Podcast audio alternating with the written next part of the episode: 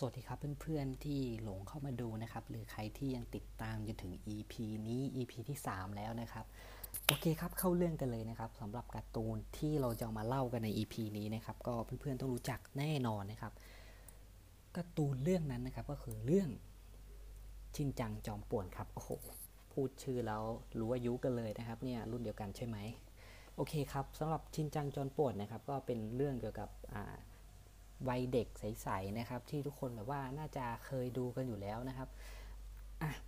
ทีนี้ครับเคยสงสัยกันไหมครับว่าการ์ตูนไอเด็กๆใสๆแบบนี้ครับมีความฮาไร้แก่นสารนะครับไปเรื่อยอะครับอย่างชินจังเลยครับมันจะมีทฤษฎีสมคบคิดอะไรอ่ะการ์ตูนชินจังชอมแก่นหรือว่าอ่ะในชื่อญี่ปุ่นเนี่ยนะครับคุรยองชินจังนะฮะนั้นก็มีทฤษฎีสมคบคิดที่ว่าแบบว่าหืมโด่งดังเหมือนกันนะครับแล้วมันเป็นทฤษฎีแบบไหนไปฟังกันเลยครับโดยไอทฤษฎีนั้นเนี่ยนะครับบอกว่าชินจังนั้นได้เสียชีวิตไปแล้วครับโอ้โหผมพูดแล้วขนลุกเลย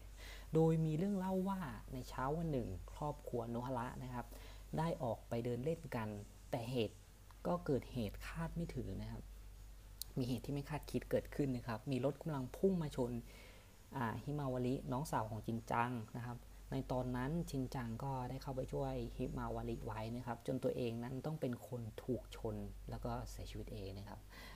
มิซาเอะนะครับผู้เป็นแม่นะครับคือรับไม่ได้จากการจากไปของชินจังนะครับแล้ววันหนึ่งหลังจากนั้นนะครับมิซาเอะได้บังเอิญพบกับสีเทียนของชินจังนะครับจึงได้นำสีเทียนนั้นมาวาดภาพเล่าเรื่องของชินจังไว้เป็นที่ระลึกของเขานะครับเป็นที่มาของ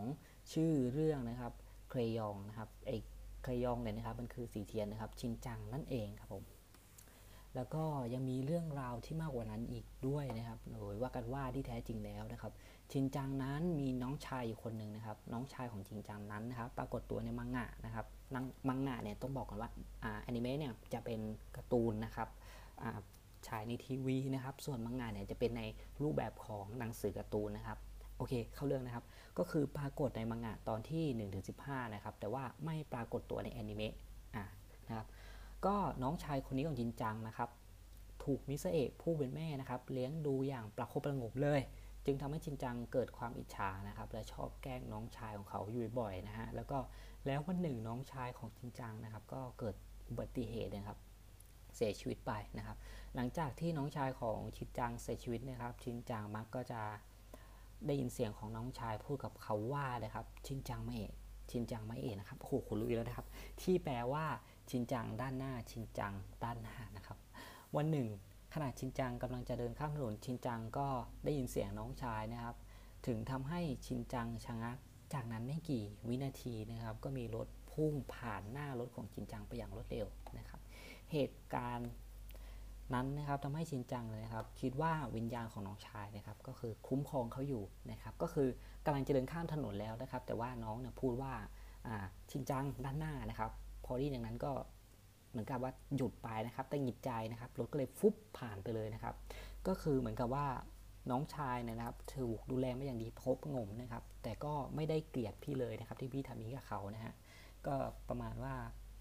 ไปอิจฉาไปแกล้งน้องอย่างเงี้ยแต่น้องก็ยังช่วยนะครับโอเคแต่ทีนี้ทุกคนรู้ไหมครับว่า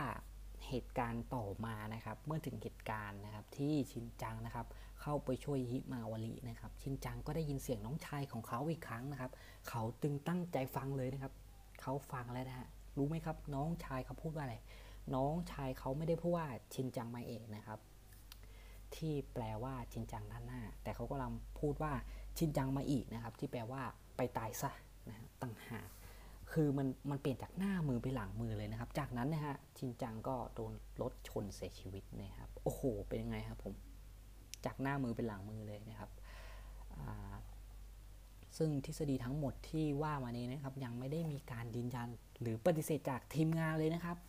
ซึ่งเป็นเรื่องเล่าจากแฟนๆอย่างเดียวนะครับก็คืออันนี้ก็เพื่อนๆต้องฟังหูไว้หูนะครับอย่างโดเรมอนเนี่ยเขาบอกมาแล้วนะครับว่าเรื่องทั้งหมดเนี่ยมันไม่จริงนะครับอาจารย์ไม่ได้ตั้งใจวาดไว้อย่างนี้เขียนไว้อย่างนี้นะครับแต่ว่าของชินจังเนี่ยครับชินจังเนี่ยทีมงานเนี่ยไม่ได้บอกเลยว่าจริงไหมหรือว่าปฏิเสธนะครับแต่ถ้าเกิดบอกว่าจริงขึ้นมาเลยครับแม่งบอกเลยครับว่าการ์ตูนเรื่องนี้ดาร์กสุดๆไปเลยครับ